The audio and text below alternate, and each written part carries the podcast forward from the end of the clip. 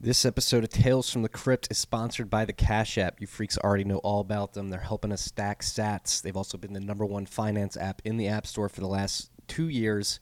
They're the first peer to peer payments app to allow you freaks to buy Bitcoin. And it's the easiest way in the US, uh, in my opinion. No more having to wait five days for your ACH transfer to come through.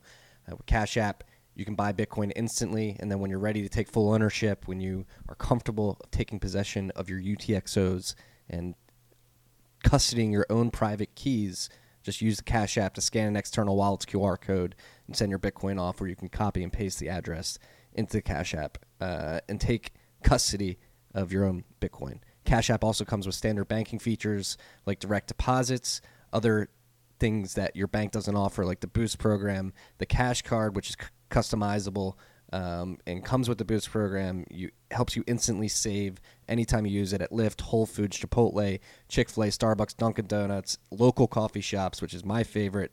I used it two hours ago down the street uh, and saved a dollar. Download the Cash App today from the App Store, Google Play Store, freaks, and keep stacking Sats.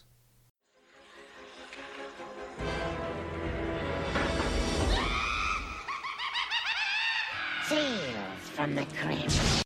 What is up, freaks? Welcome back to Tales from the Crypt. It's your boy Marty Bent here on a cold, dreary Friday morning in early May, sitting down with a fellow beefy Bitcoin boy. Very excited for this conversation. Finally, have him one on one in the studio. I had his brother with him well, first time he was in the studio. I want to introduce you, freaks, again to James O'Beirne. James, welcome back to the pod. What it do, freaks? it's good to be back, Marty. It's Um, uh, it's a long time coming. definitely, definitely. I gotta say, it's it's a little disorienting to be sober um, on uh, Tales from the Crypt, but it's a pleasure to be back. Uh, yeah, this pod holds a special place in my heart because um, I guess it's the first Bitcoin-related podcast I ever went on. But uh, I distinctly remember listening to the first episode on the way to work. Um, and just being completely floored by your montage. I I I know I owe you freaks another montage. We need to do a catch up. The people demand it, Marty. I know. It, the thing about the montage is you have to write them out. They're like scripts, so I have to write a script for it. Totally. Did you did you do any editing of that after the fact? Like, Yeah, that was not one. I tried to do it in one foul swoop, and, and you really run out of breath quickly. So what I what I found, it took me like 50 takes. What, what I found is that you have to do it one sentence at a time and then cut it up. yeah, I was together. I was amazed. I was like, Yeah. uh, yeah, it's it's a great work of podcasting. Uh, Thank you, sir. Uh, it's flattering coming from you, a man of your stature. Okay. Uh, I promise uh, this episode I'm not going to leave for a pee break in the middle and just leave you on the mic to, to riff. well, we'll see. We'll see. We'll All see. We shall see. So let's jump into it. It's been almost like a year since we last talked. What the hell's been going on? What have you been working on? We've had, for you freaks that don't know, James and I have been actually been talking for like an hour already. We probably should have been recording those conversations, but we'll touch on them again. But let's just get a let's just get a, a checkup on James O'Beirne. How have you been? What's been going on? Yeah. So when we last talked, um, I had just moved to New York. I just started at Chaincode, and um, for my first few months at Chaincode, I was kind of doing a variety of things. Um, a lot of it revolved around the uh, Bitcoin Optech initiative, and um, uh, basically it was uh, sort of a process of going around and talking to a bunch of different Bitcoin companies, and you know, seeing um, where they were encountering uh, scaling problems, especially with fees and stuff like that. Um, and uh, that was fun, and, and um, uh, it was definitely instructive in terms of how people are are uh, using Bitcoin and thinking about scaling.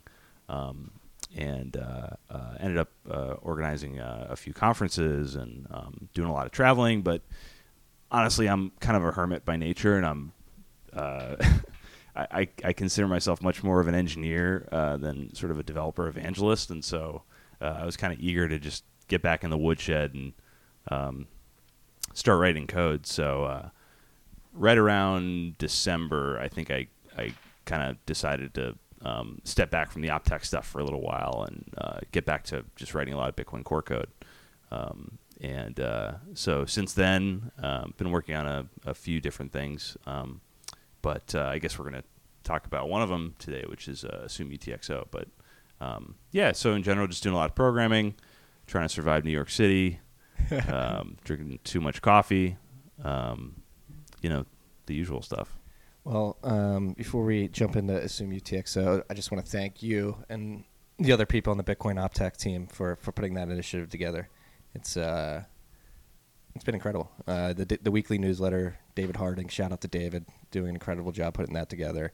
I'm loving the uh, the Stack Overflow highlights that have been in in recent weeks, and uh, the Bech32 series that's going on now as well. Um, he's a total gem. I mean, Harding Harding is is irreplaceable. He's one of those people who um, is just a thrill to watch, and is is a really kind of unique skill set. Um, you know, like being in in the kind of software industry, it's it's incredibly rare to meet somebody who is able to articulate the ideas as well as David is, as well as um, having uh, you know as deep a technical understanding as he does, and so he is a complete gem. You know, the presence of, of guys like him and uh, guys like Bryan Bishop. I, do you know? Do you yeah, know yeah. Bryan? Kanzure, the fastest typer in the world. Yeah, yeah. And so not only is he the fastest typer in the world, um, perhaps only matched by uh, Laolu's um, uh, Speaking. s- speech. Yeah.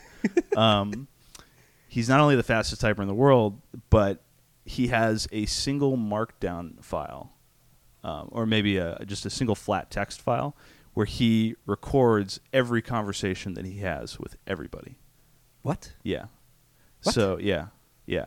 Every single conversation he has goes into this text file, um, and I, I got to imagine he's like paraphrasing and stuff. But um, yeah, he's got a really interesting spiel on it. If you ever talk to him, What Um, uh, what's the gist of the spiel? I'm very fascinated about this. Like, I feel like writing, uh, like basically a journal entry a day is hard enough. I can't imagine transcribing the conversations I have after the fact. Yeah, I know. Eh, Well, I mean, and your your your persistence and dedication with the newsletter constantly amazes me for for equivalent reasons. But um, I guess his idea is that he wants to basically cross reference all of the the stuff that he's talked about with other people and and maybe find patterns or um, just be able to to go back and reference uh, you know things he was thinking about. I don't want to speak for him. You know, you should you should definitely maybe have him on the pod sometime. But definitely, um, Bryan.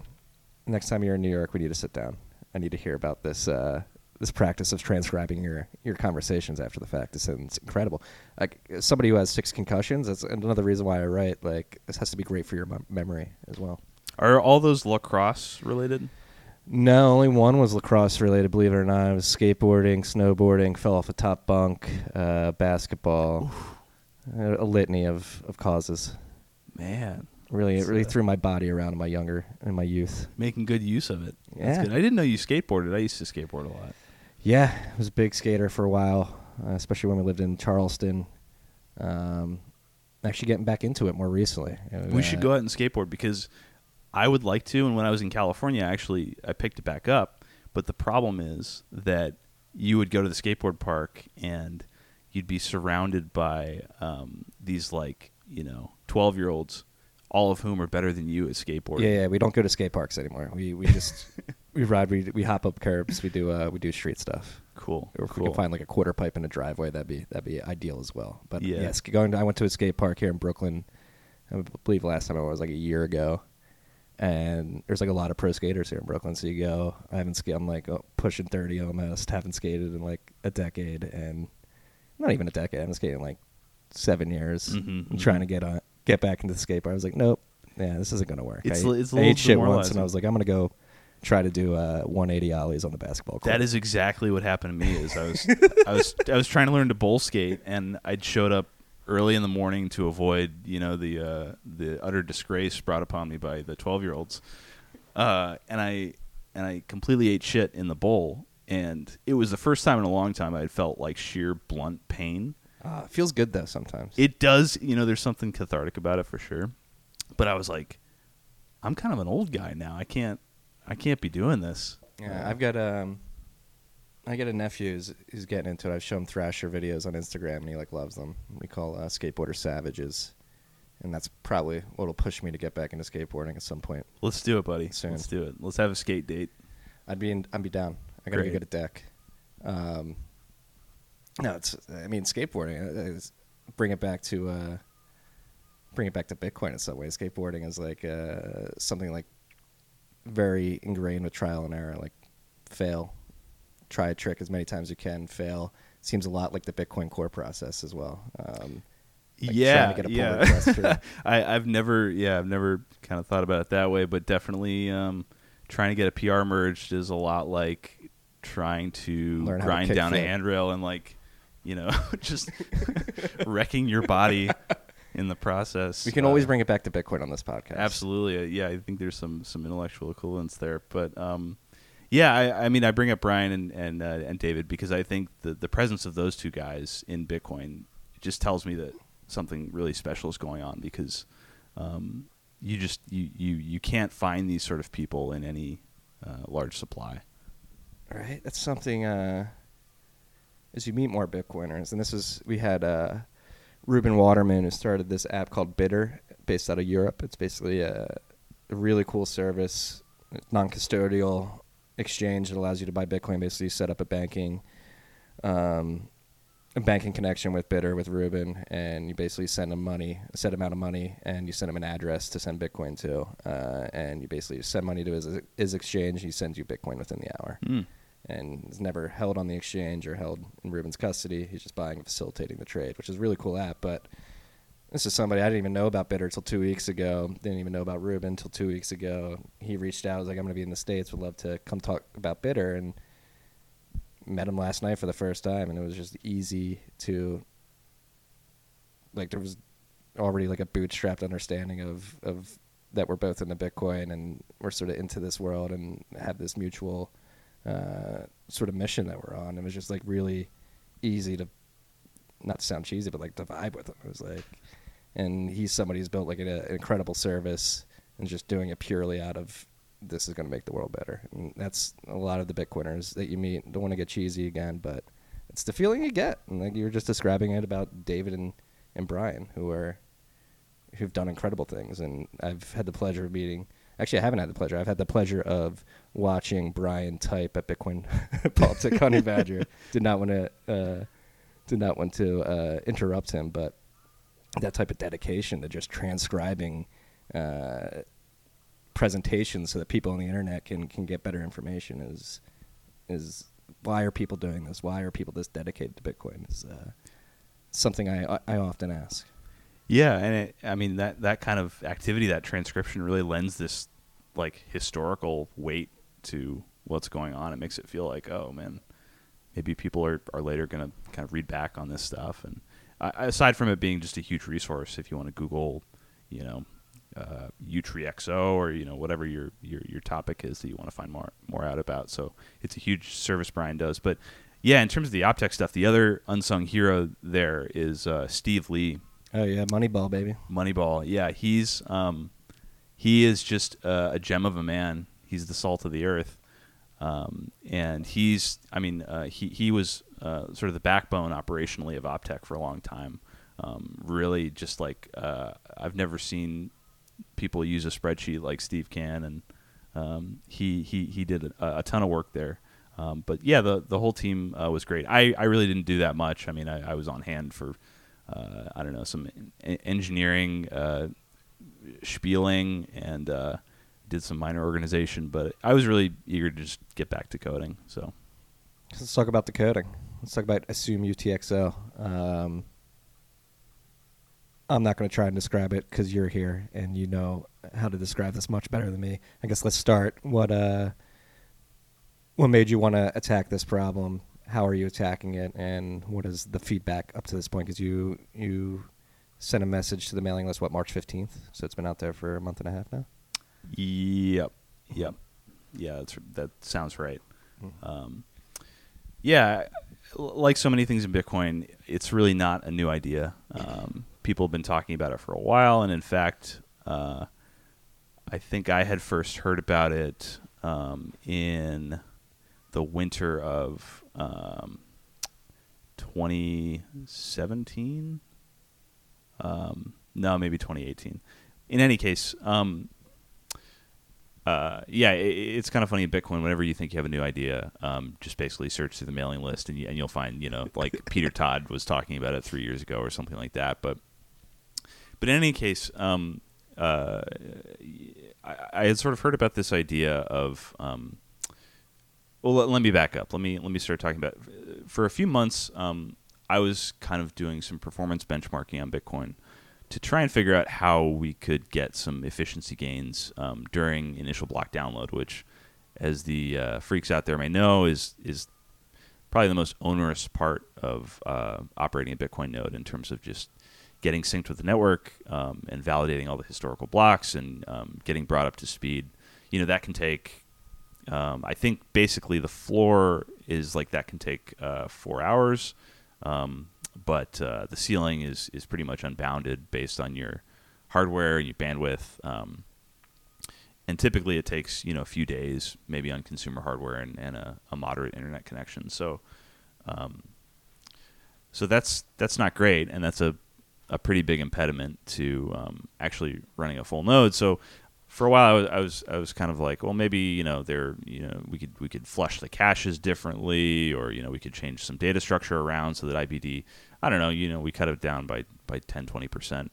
Um, so I spent a lot of time doing some benchmarking and um, had a few ideas, but uh, I really thought to myself like these are just marginal improvements. You know, a 10 20 percent speed up would be nice, but it's it's not really going to fundamentally um, change participation in uh, in running a full node. So, um, you know, we should go back to the drawing board and, and, really figure out some kind of fundamental improvement that we can make.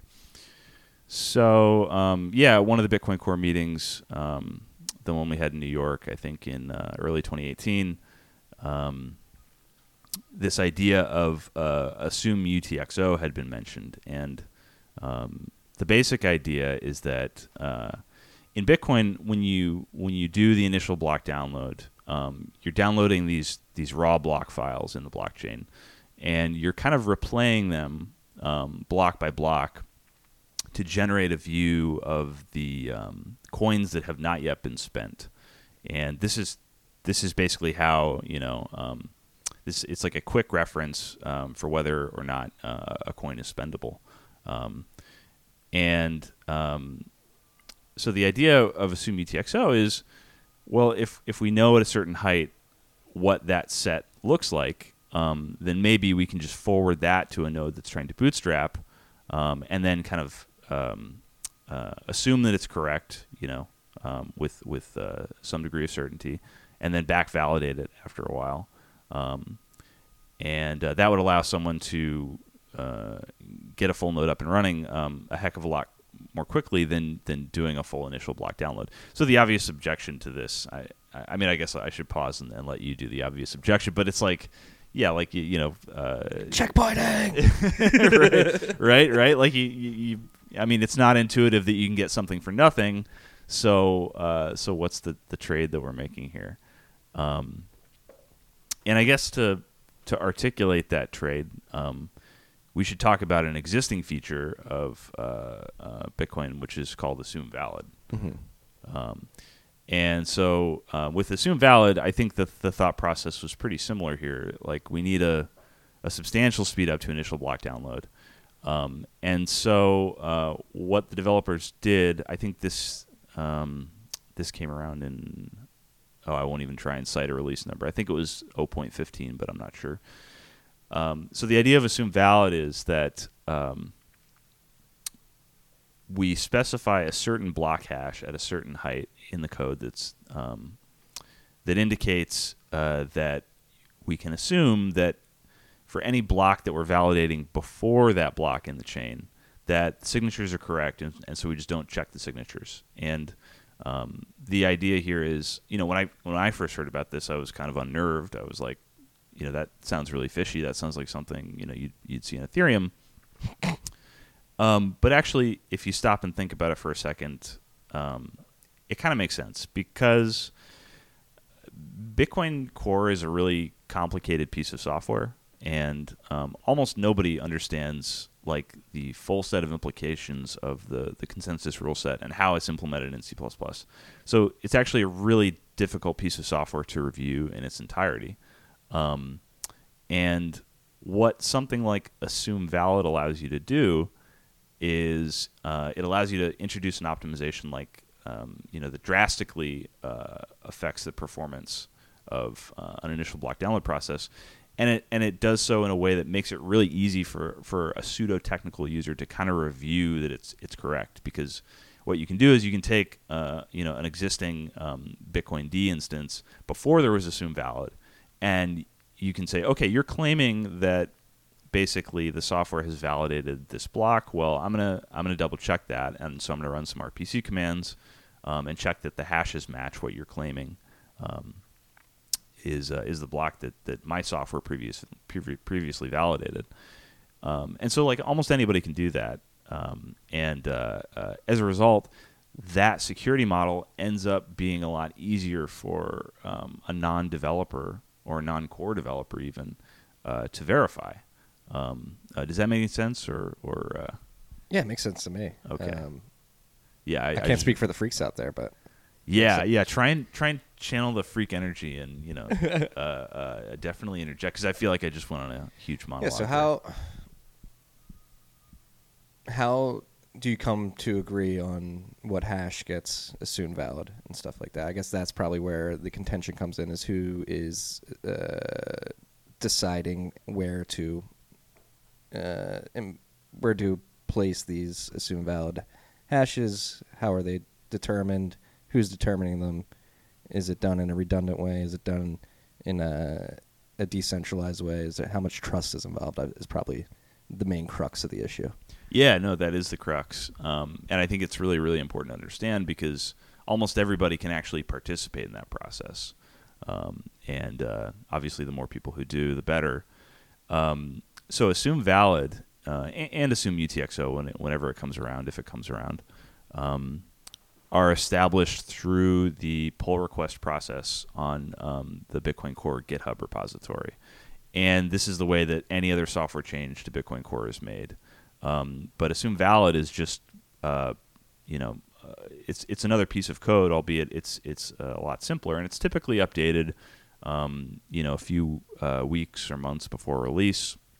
But the idea is that somebody, you know, really anybody can propose um, an assume valid update, and then um, the way that that pull request is reviewed is is people come online and they say, um, yes, uh, according to my instance of Bitcoin, the uh, block hash at this height is uh, is is the hash that you gave, or it isn't the hash that you gave. What's going on here? Um, and so, because anybody kind of running a, a node at that point can just issue a few RPC commands, they can verify that that that assumed valid value is um, uh, actually the right one. And how far back in the chain are you looking to go with these typically? Um, I mean, you, you, want them to be buried um, pretty significantly to avoid any um, you know reorg that would happen in the wild. But to be honest with you, um, that doesn't have to be very deep. I, I think you know typically you might expect a few weeks worth of blocks. Um, I think the thinking being that if you have a reorg's worth of a few weeks, then I mean confidence in the system is is is probably shot anyway. Mhm. Um, so what's the point? Um, but I think by release time, it it like I think in this case we had uh, the last assumed valid update at least a month uh, before um, this this most recent release was cut. Okay.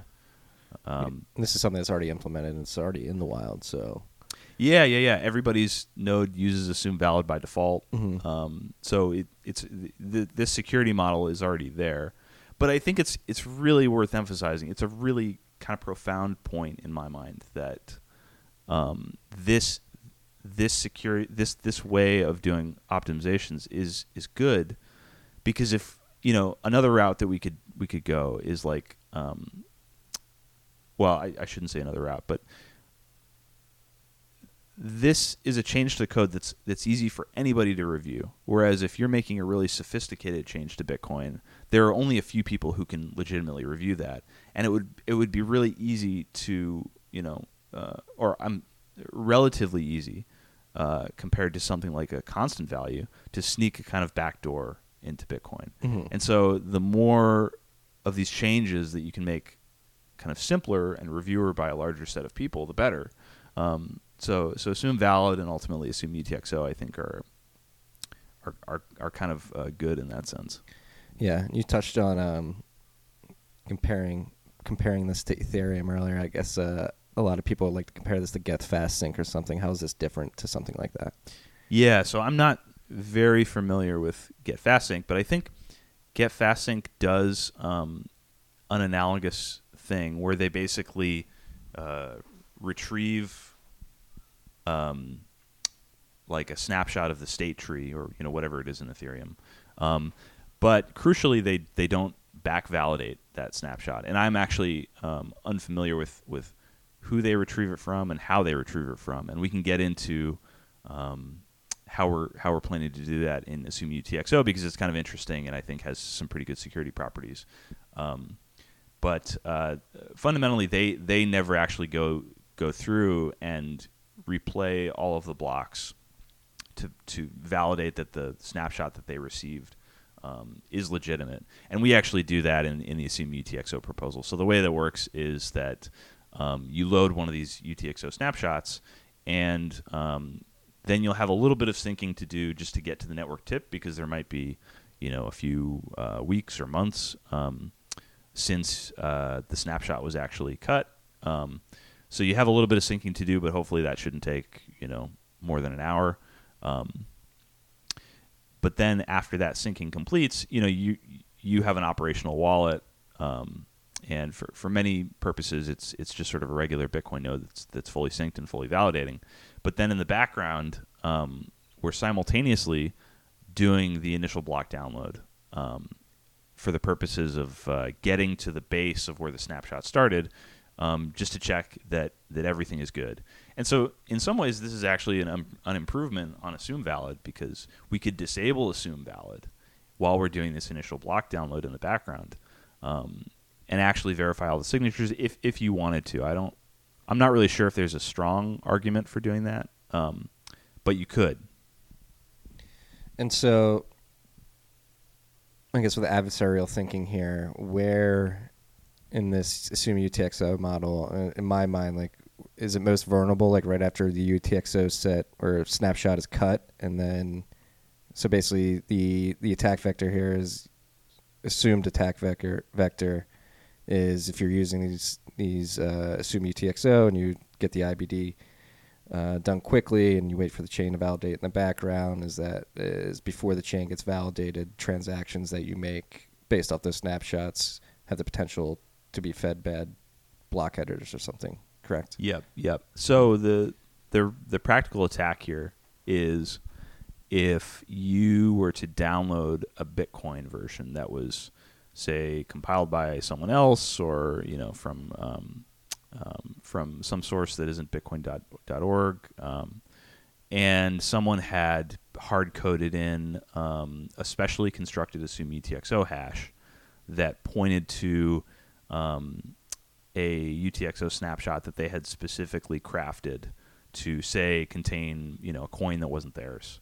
Um, so uh, that would uh, that would be the only way that you could really attack this. Um, and recall that you know if, if you if you download an untrusted version of Bitcoin that you either haven't compiled yourself or um, you know that doesn't have uh, Gitian signatures on it, then really any kind of change could be made. So um, so basically the the threat model there is is pretty much equivalent to to what we have today. It's, there's no trade-off. Seems to be some added benefits in sped up IBD. Like what? How long do you think?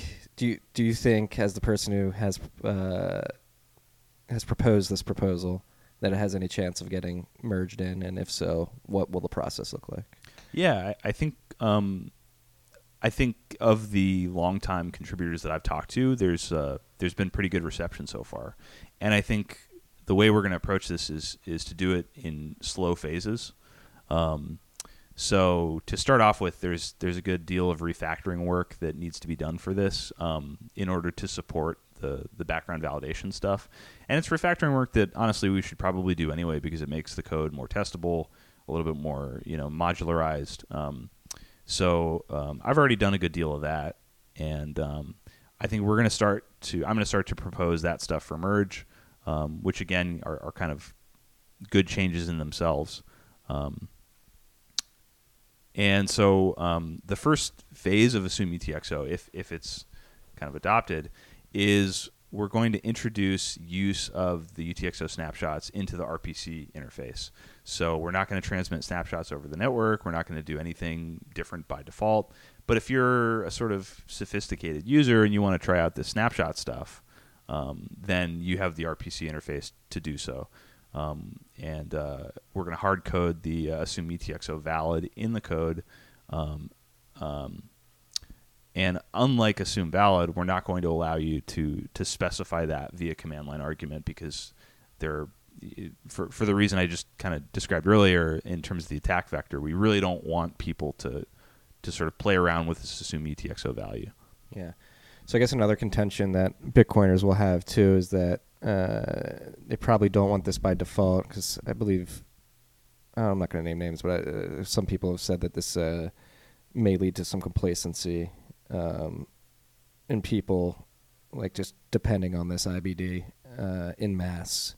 But I think if you're downloading the chain, validating the chain in the background, does that make that that argument sort of void? Yeah, it does. I uh, to to a large extent. Um, but I think so. That's like so. The RPC thing is is phase one, um, and that's going to allow us to really think about this stuff and and and give it a lot of time um, not only to, to sort of uh, be used to some extent in the wild, but you know for the, the development community to really stew on it. Um, and then uh, afterwards, uh, the the next phase of this thing would be actually having every node. Um, well, maybe not every node. Maybe it would be optional, but um, having nodes generate snapshots and then transmit them over the peer-to-peer network, so that if you're a node and you want to come online, um, you would connect to the peer-to-peer network. You would get your chain of headers, um, and then you would re- you would request um, the most recent snapshot from your peers. And um, we've come up with a way that we could do this, which is kind of neat, where basically we would split these snapshots into very fine chunks, um, and we would use something called erasure coding to um, expand out the snapshots into a slightly larger piece of data that we could split into chunks. But that would allow us to basically um, retrieve the snapshots from all of your different peers, um, kind of in a, in a sort of like BitTorrent esque way, where you're reconstructing a single snapshot from a bunch of different pieces of data that you get from all your all your peers, mm-hmm. um, and so that that you know should should not only kind of take some burden off of the network, but you know give you assurance that um, you're not relying on a single peer or, or, you can't be DOSed by a single peer trying to get a snapshot. It's possible to Sybil this process.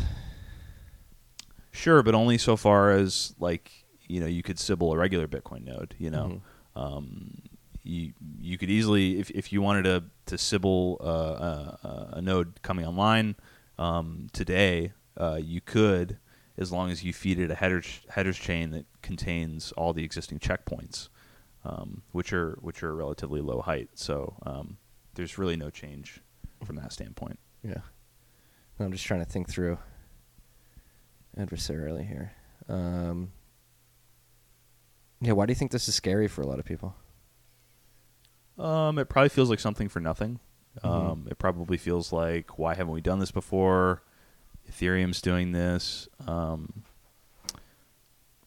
I just I'm just having flashbacks to Andreas Brekken freaking out the Bitcoin Cash team when they well this isn't a checkpoint, but like I think this is what people think of as like Bitcoin Cash implementing their checkpoint like near the chain tip and yeah being like we should not be doing anything like that or something. Yeah, and that is truly crazy because that Let's explain why that's crazy and how this is different then. Yeah, so if if if if you wanted to create uh, a hard fork in a chain that was doing checkpointing near the tip, um, then basically you could just do a reorg that's longer than the checkpointing and and uh, and, and really wreak some havoc there. Um, so like we're not, you know, I, I, think that's that's very drastic. I think it's worth noting that something like Assume UTXO and Assume Valid, they are not r- restricting other chains from being valid. They are just saying, hey, you know, in this software project, we previously validated this chain. If if you want to come up with another like high work chain that um, that uh, you know that that at least includes the checkpoints. We're not going to preclude that on the basis of assume valid or assume UTXO. We're just saying, kind of like uh, as a software project, this is the chain that we've previously validated. Um, so it's it's unlike checkpointing near the tip, which really dictates like, okay, there is a single chain that, that we all trust, um, and this is it, and anything else is invalid, um, which is nuts. No, so I think it's important to draw distinctions between that that way of uh, that way of I don't want to say checkpointing like that way of doing things versus uh, an assume UTXO model. Um, Mhm, mhm. That's what free because there's a lot of nuance to this stuff, right? And that's uh, as Yeah. and as you were describing earlier, Bitcoin Core repository is a code base that no one man can probably fully understand, and um, It's exceedingly complex. It's it is it's it's kind of funny because like the if you think about it from a software perspective, like the actual interface of what a Bitcoin node does is is pretty simple. You know, it kind of like takes in these blocks and and maybe emits some transactions and acts as a relay for transactions. Like conceptually, the interface is, is pretty simple. And one of the first like Bitcoin related things that I did was kind of replicate the Bitcoin interface in, in Python in a project called uh, Tiny Chain, um, just kind of for my own education. Um, so it's a pretty simple thing, but uh, the defense mechanisms that Bitcoin has evolved over the years and like uh, sort of the optimizations that that have been um, necessarily adopted make it like a toweringly complex piece of software. Um, and uh, like the the Let me just interject here. Is it, do you think it's the social layer making it more complex, or is it the technical It's- interoperability of it's- the code base as well?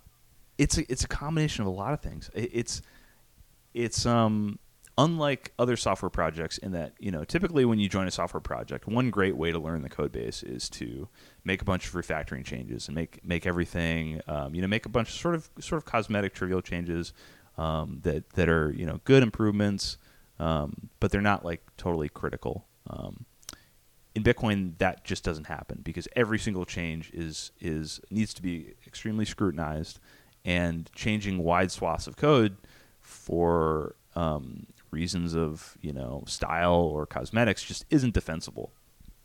And so as a result, you know the the um, changes that are made to Bitcoin are extremely conservative, and Satoshi, uh, you know, genius that he was, uh, you know, probably didn't realize like the magnitude of what he was writing at the time, and so you know, I mean, didn't structure the software in, in the best way. So it's you know, bit by bit, we're kind of making um, these uh, architectural improvements to Bitcoin, but there are still a lot of them to be made, and they're kind of hard to make because the, the, the review process is so onerous. No, it was uh, I believe Francis Pouliot uh, shared the original source code of Bitcoin uh, on Twitter.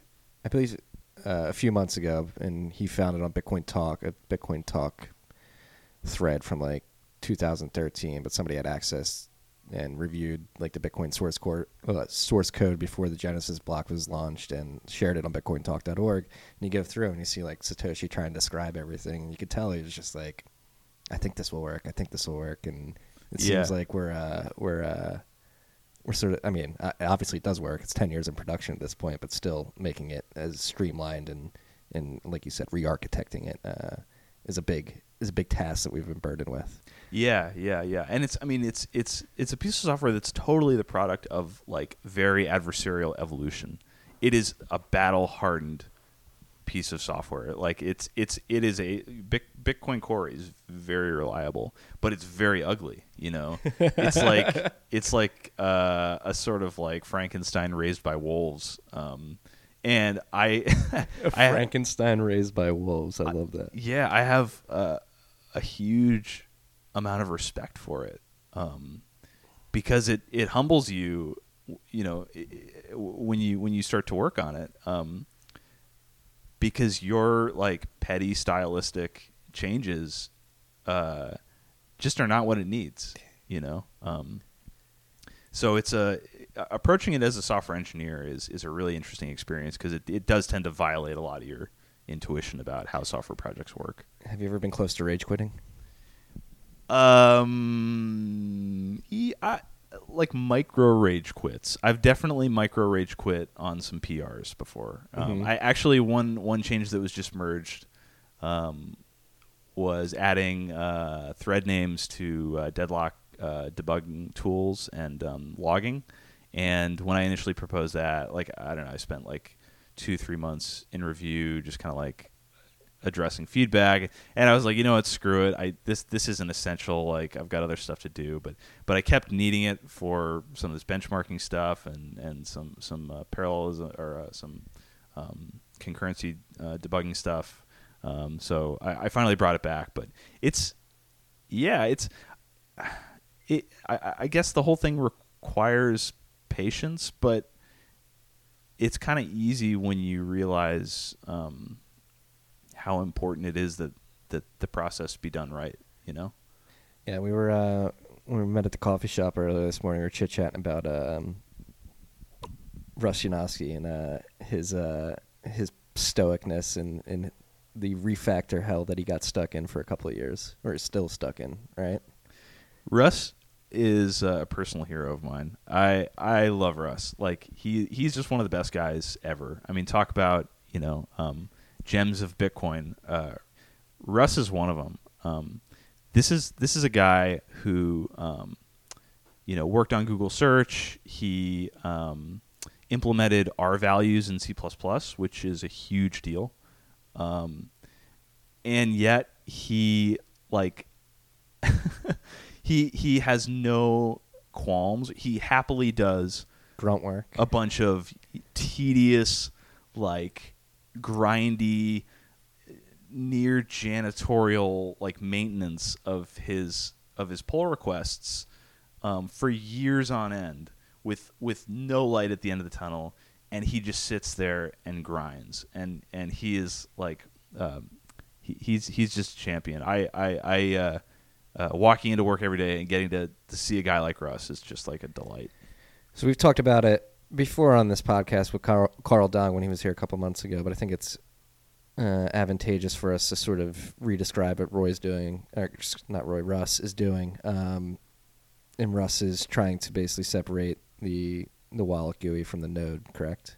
Yeah, yeah, yeah. So, like I was saying, you know, um, uh, Satoshi's design of the code uh, was extremely monolithic. It's like kind of a big ball of mud. Every everything's kind of um, mixed together, uh, and and we've made some pretty big strides even since then. Like um, BlueMatt separating out main.cpp into validation and net processing was a big step in the right direction.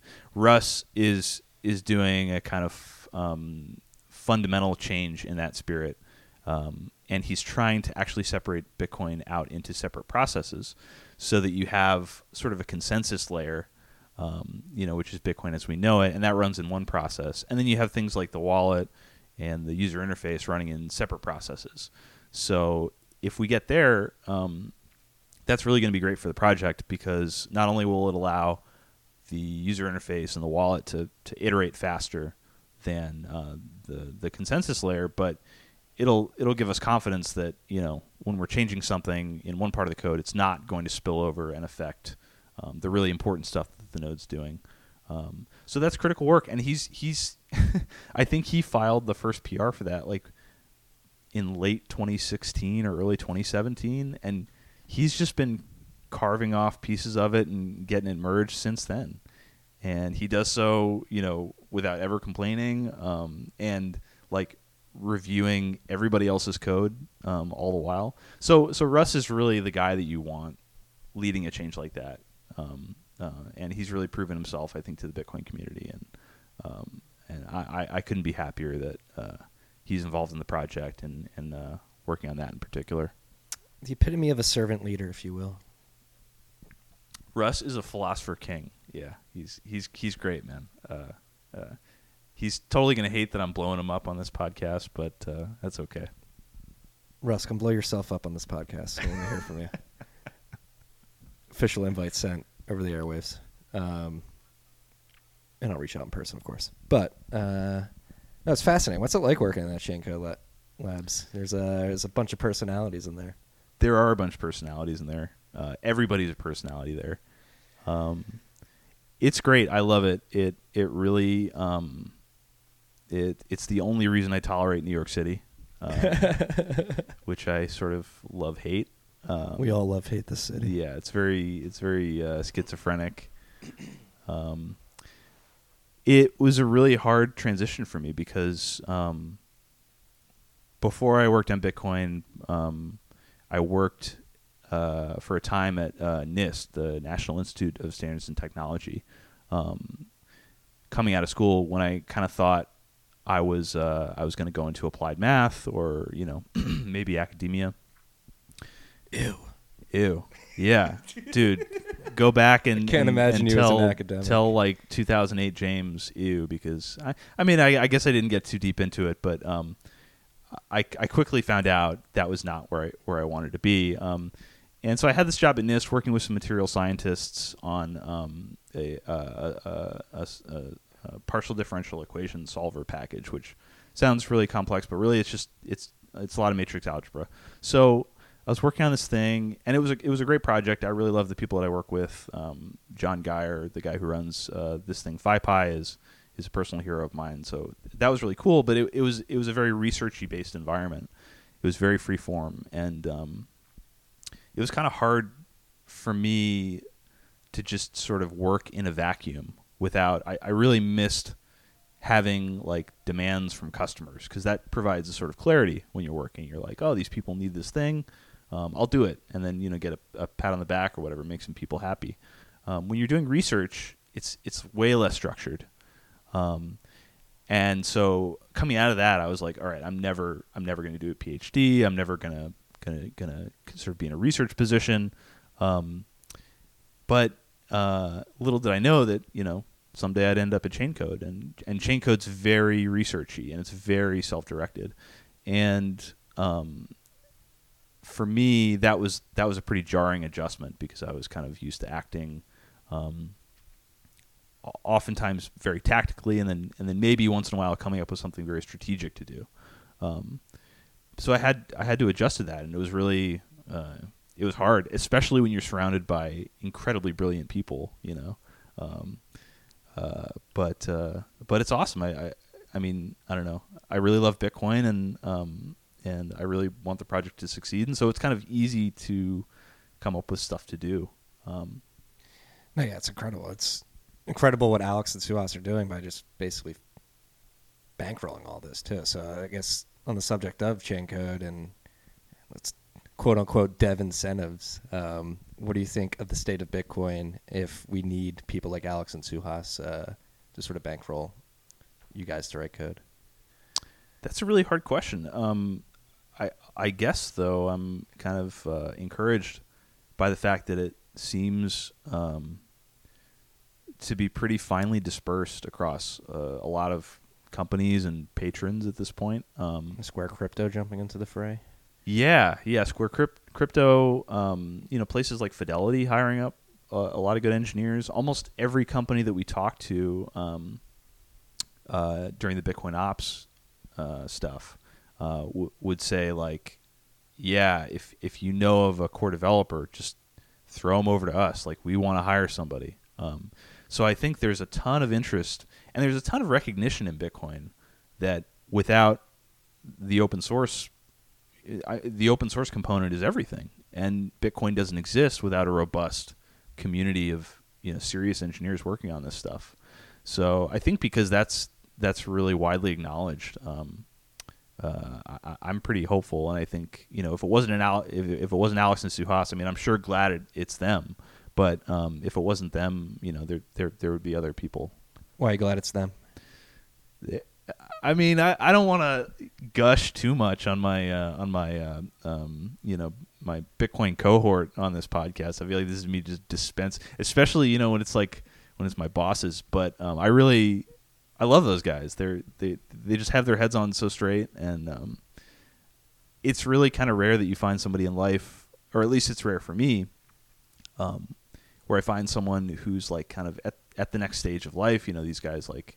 Um, they're they have kids and stuff and um, actually I don't know I don't, don't want to dox them too hard but the point is that I really I really look up to them and and they're just um, they're doing really really cool things and they have done really cool things and uh, they're inspiring to work with because they they're they're a kind of intelligence that um, that uh, uh, y- y- a lot of the Chaincode guys are just the level of smart where it's almost um, it's almost unbelievable. And I, I think I get by a lot on kind of hard work and persistence. And I mean, I'm, I'm a decently smart guy, but like these guys are just a completely another. Don't undersell level. yourself, James. Anyway, they're great. Um, I really like working for them because I, I, I look up to them in a lot of ways. no, yeah, it's I've the pleasure of meeting Alex and having lunch uh, at Chaincode, I believe, last summer. It was an incredible experience getting to see his his fuck the man mentality. Uh, it was incredible to. That is our unofficial tagline. You know, we Yeah. can't circulate it too widely. I want to make some shirts that sort of embed that somehow in a, in a Mhm. subtle way. But yeah, that's that's our tagline. No, but that's uh no, it's a topic of conversation that comes up like Blockstream, Build-A-Borg, Chaincode, trying to hire these people to implement code to overtake Bitcoin or whatever. Like there's those conspiracy theories out there, but it's like, come on, people. Like, and I think Square Crypto entering the fray, like you were describing, like Fidelity asking for developers, going around Bitcoin Optech, other companies asking for developers. I think again, there's more companies joining the fray, and it, it took companies like Blockstream and Chaincode to sort of hold the torch and prove prove the way for for others to get comfortable with this type of model. Um, so like, there's obviously there's skepticisms inherent in the Bitcoin community, and some people have skepticism towards these companies. It's like this is what you want, like, and I think. I've been saying this a lot more recently. I think Bitcoin hitting a decade of production, ten years, is psychologically big for like the squares of the world, the incumbents of the world, to be like, all right, this is worth us investing in, in developers and stuff. So I'm happy that Chaincode exists to sort of prove the way. Totally, yeah. And I mean, as as the system represents more value, more and more people are going to want engineering stakeholders involved. You know, um, and so uh, is this pure? Is this pure enough? I mean, yeah. So so people are going to want technical people to show up on their behalf, and it's going to happen, and the money's going to come in. And I mean, th- this thing, this thing, yeah, will be um, uh, irrevocably kind of decentralized. I hate that word, but you know. No, but it's every, every PR, no matter if it's coming from Chaincode or Blockstream or Square Crypto, has to go through a review process. It's not like yeah, they just get to push shit through. yeah, yeah, definitely, definitely. But to so to, so to bring it back to assume UTXO a little bit, a little bit, and talking about kind of centralization, um, a little bit, a little bit. Uh, I think one of the really cool use cases for assume UTXO is for a sort of point of sale commercial type thing, Mhm. where um, so one road that we're kind of going down here is the sort of Casa or BTC Pay Server fast sync approach, where basically somebody is just like preloading a node with their data dir. Yeah, I forgot to I forgot to bring that up earlier. That's what Nicolas Dorier hopped in the comments of your email chain, uh, highlighting BTC Pay Server solution. Yeah, yeah, and I, I, I think that's a really dangerous road to go down. Why is this? Well, if you buy your Casa node or you buy your or you download your your BTC Pay server instance and you accept from them a, a data directory and code that you're taking for granted, you're you're placing tr- complete trust in them, and we don't want that, right? Um, obviously, you have to trust the Bitcoin Core repository because like that's the code that you're running, but you really want to try and avoid trusting anybody else. Um, and by trust Bitcoin Core, I mean you know like you can verify the signatures or or uh, or the code or whatever. But like as soon as you start to have these different points, especially if they're if they're not public companies, you know, in the case of Casa, and you're just kind of taking a data dir from them and a bitcoind executable, like that's really dangerous. Why is it more dangerous the fact that they're not a public company? Oh, just if you can't see the code, you know, with with BTC Pay server, you, you might be able to see the scripts that they're using to generate the data, or you might be able to um, kind of validate signatures on the on the data directory. But Oh, I thought you meant like publicly traded companies need to uh, need to share more data or something like that. oh no, no, no, no, no. Um, talking about like open source projects. yeah, yeah, yeah. Just being able to look at the code and and and you know verifying for yourself what's going on if you want to. But so the the issue with the BTC Pay server fast sync stuff is that basically it's like a zip file signed by Nicolas Dorier and co. Um, that you just kind of trust, and and even to to trust them, you then have to validate the signatures on that data, which users are notorious for not doing.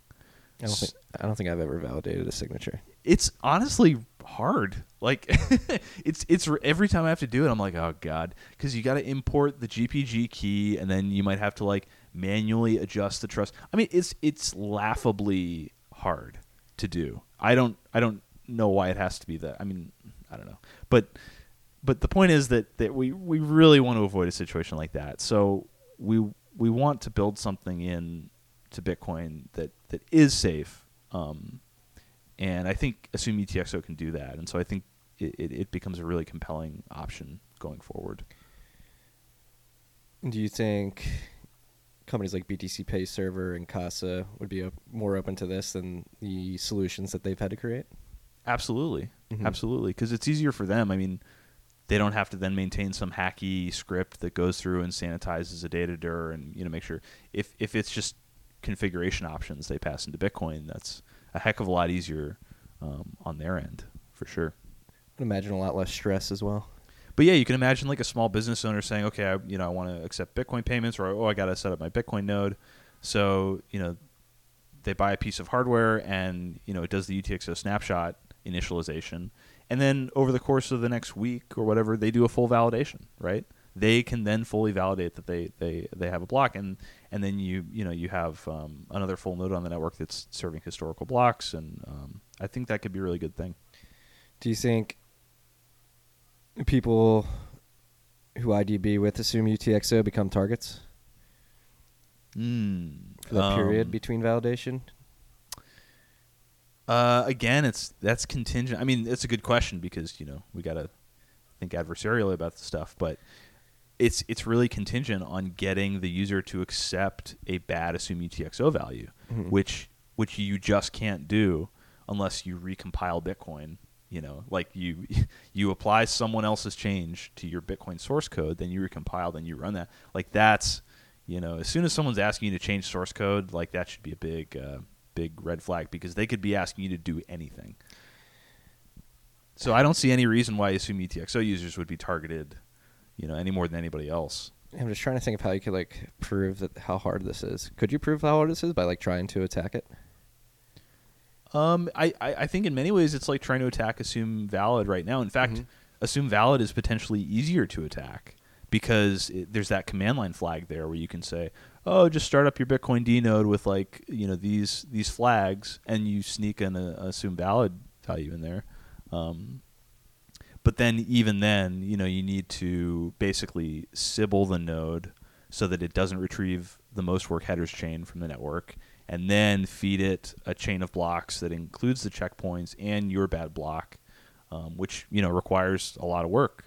So. Um, yeah, it's really there's really not an an attack. You know, when I started this, I mean, I, I almost started this as an investigation. Um, it was half an excuse for me to make a really substantial change to Bitcoin because that's really the only way I learn the innards of something. I I, th- I think some people can just like stare at a, a, so- a piece of software for a long time and understand it. I have to make changes, and so um, I- started this as a way to do that, as well as a way to investigate this idea that other people had, you know, other other sort of graybeards in the project had had uh, talked favorably about checking out, and so Graybeards.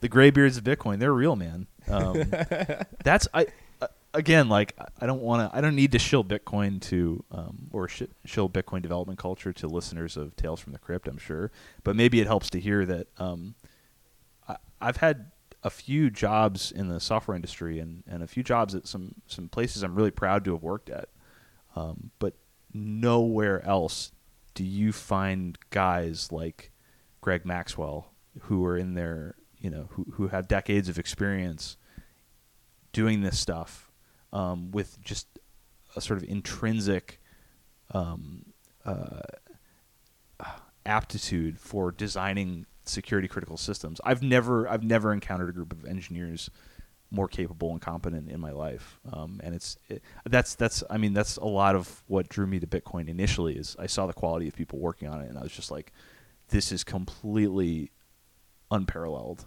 um, as far as I'm aware. Yeah, that's what makes me, again, going back to skepticism, very skeptical of, of any uh, Bitcoin usurper coming out of the blue and uh, and thinking as adversarially as as the Bitcoin core team has up to this point, and, and sort of replicating the the uh, carefulness with which the project is approached.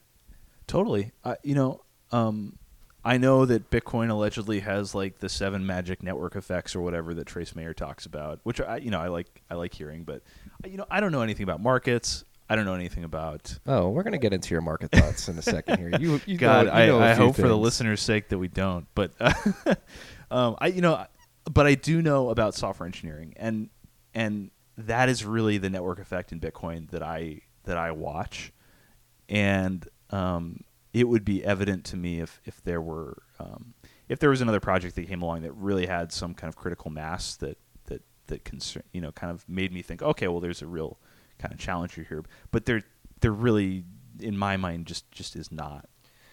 What's uh what's the repository looking like these days? How many people are joining in the uh the review? Um, Is there a lot more contributors? I saw the contributor list that went out with the version 0.18 release. It seemed like there was more than 100 names on it. Yeah, it's it's it's sizable. I think there are some really promising new people coming on board. Um, there's a, there's a French guy named Antoine Riard who uh, had been contributing to um, Bitcoin Rust for a while, and he's kind of getting into the mix. Um, but again, I mean, there's always a scarcity of really really qualified people who can do very effective review. The most the most that we can hope for at this point is that we're starting to seed those kind of people. Um, and so like I'm I'm kind of on my journey, you know, getting getting to that to that place um, with certain parts of the code. Um, but uh, I, I think you know there's there's increasing interest. Um, there are even more people coming along. You do you do find people who come along and um, start. You know, everybody starts with sort of maybe superficial observations or changes or reviews to Bitcoin, and that's okay. You just got you got to get familiar somehow. Um, so I think we've definitely seen an uptick in that regard, but um, gray beards are slow to emerge. And uh, I think it would be remiss of us if we did not mention the fact that uh, John Newbery for the next couple weeks is running a, a PR review club. I believe Wednesdays for the next few weeks. oh yeah, an IRC. That's right. Yes. Yeah. Um, yeah, you freaks out there who want to get involved in the review process, go check that out. Um, I kind of hope he starts to do like a a video call style thing because I just intuitively to me that seems a little bit more high bandwidth than than doing IRC. But It seems like it's turned into like the Ethereum calls, which which are I guess that's a good point. Yeah. they they never seem like organized to me. But review is review is just very nuanced and very hard, and I I imagine he's going to be doing a lot of typing. So Yeah, good that's what I was gonna say. How do you do like a review club in IRC, like typing all that out? That sounds terrible. It's yeah, it's. I, I think it's going to be terrible. It's it's a significant significant act of charity on John's part. So I, I I hope it's successful. But damn, man, I would I would fire up a you to get- maybe like an audio stream or something. You need to get Bryan Bishop up here or something. yeah, yeah. Get Cyborg Kanzure to do the transcription. Uh, You know, he uh, another thing about him, he's really into ge- um, genetics and gene hacking and stuff. Uh, he's he's an interesting follow. Check check out Kanzure if you, if you don't already. No, really. That, yeah, 'cause he's actually got talks from before Bitcoin talking about gene stuff, genetic stuff. cor- Correct? On Yeah, he really knows his stuff. I, Yeah. I worked in biotechnology briefly uh, for uh, about two years in um, uh, doing doing gene um, gene diagnostics, basically at a lab in uh, California, and so I, I have like a little bit of I, I have enough background to know that he seems to know what he's talking about. Yeah. A, ma- a, a well-rounded Renaissance man, Bryan Bishop. Truly, truly.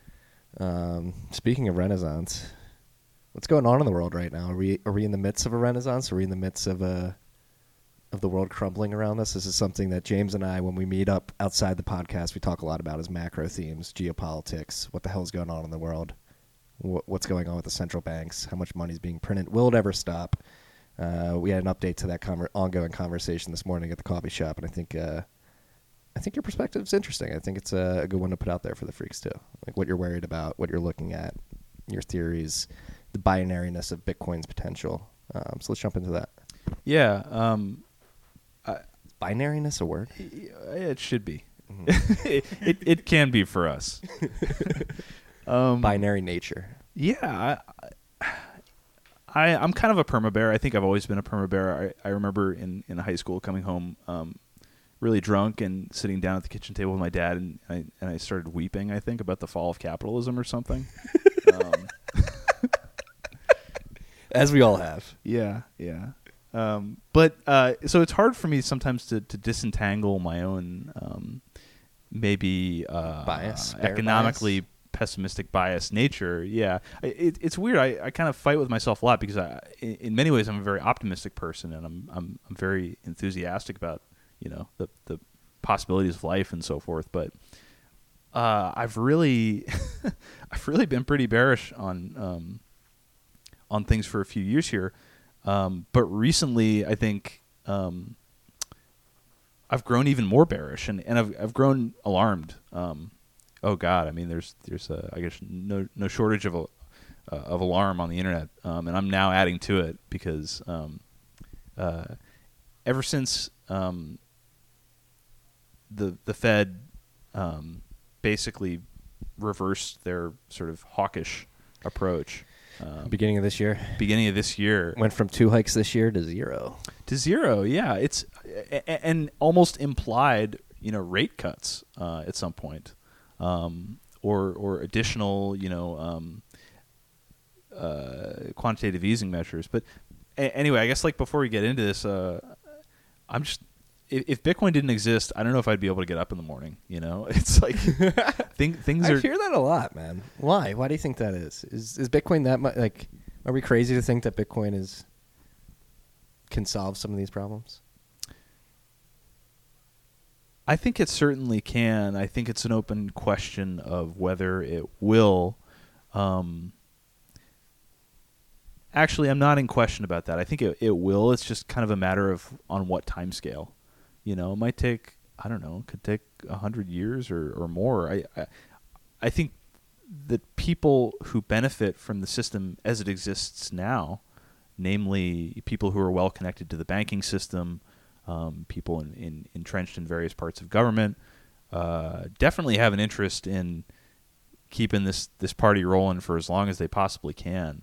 Um, but I, I think that there is a certain gravity to a sound money system, and um, this this this really wasn't something that I had thought a ton about before um, getting into Bitcoin, but um, I it kind of blows my mind that that we've really only been um, in a fiat money experiment, you know, f- since the '70s, um, and and most people don't realize that. I didn't realize that for sure. Um, Generation and a half. yeah, and you know, in, in that span of time, we've seen some insane uh, uh, ec- economic uh, exuberance um, and subsequent bust, and and I don't think that we've seen. I don't think that we've really that, that all the chickens have yet come home to roost. Um, Certainly not.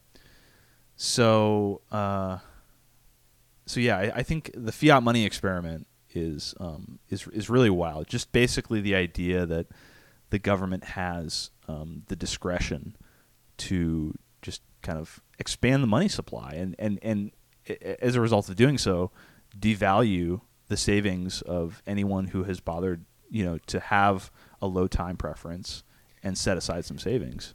Um, I, I think that's criminal, but it's not well understood by most people, which is is really kind of the, the fundamentally scary thing to me is is that there's a total divergence between There's a collective ignorance. yeah, yeah, yeah, yeah. And it's, I mean, it, it kind of mirrors the wealth inequality in the sense that there are a few people who, who know what's going on, you know, who are kind of tuned into what the function of the Fed is, and indeed, like what even the M2 or you know or M1 money supply like means and represents, and how that affects um, businesses and savings and, and, and people's lives.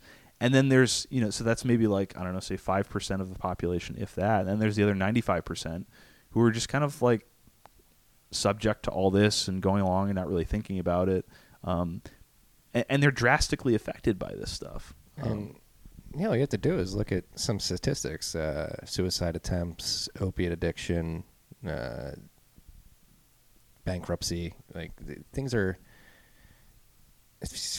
I mean, we've been saying this for a while. Like you said, our permeable, permeable, uh, excuse me, perma, perma bear. I have very similar uh, thoughts as well, and have had very similar thoughts for for the better part of a decade now, almost. Um, but you're, but like when I wrote about in the Bent last week, I think you actually responded, and we had like a little email conversation about it. Is like this debt fueled society basically sows the seeds of its own destruction over time. Because again, we, we I tied that to like birth rate. Like birth rate acro- across the world's going down. Like kids aren't having kids anymore. You're seeing a Japifica- Japanification of the world play out in real time.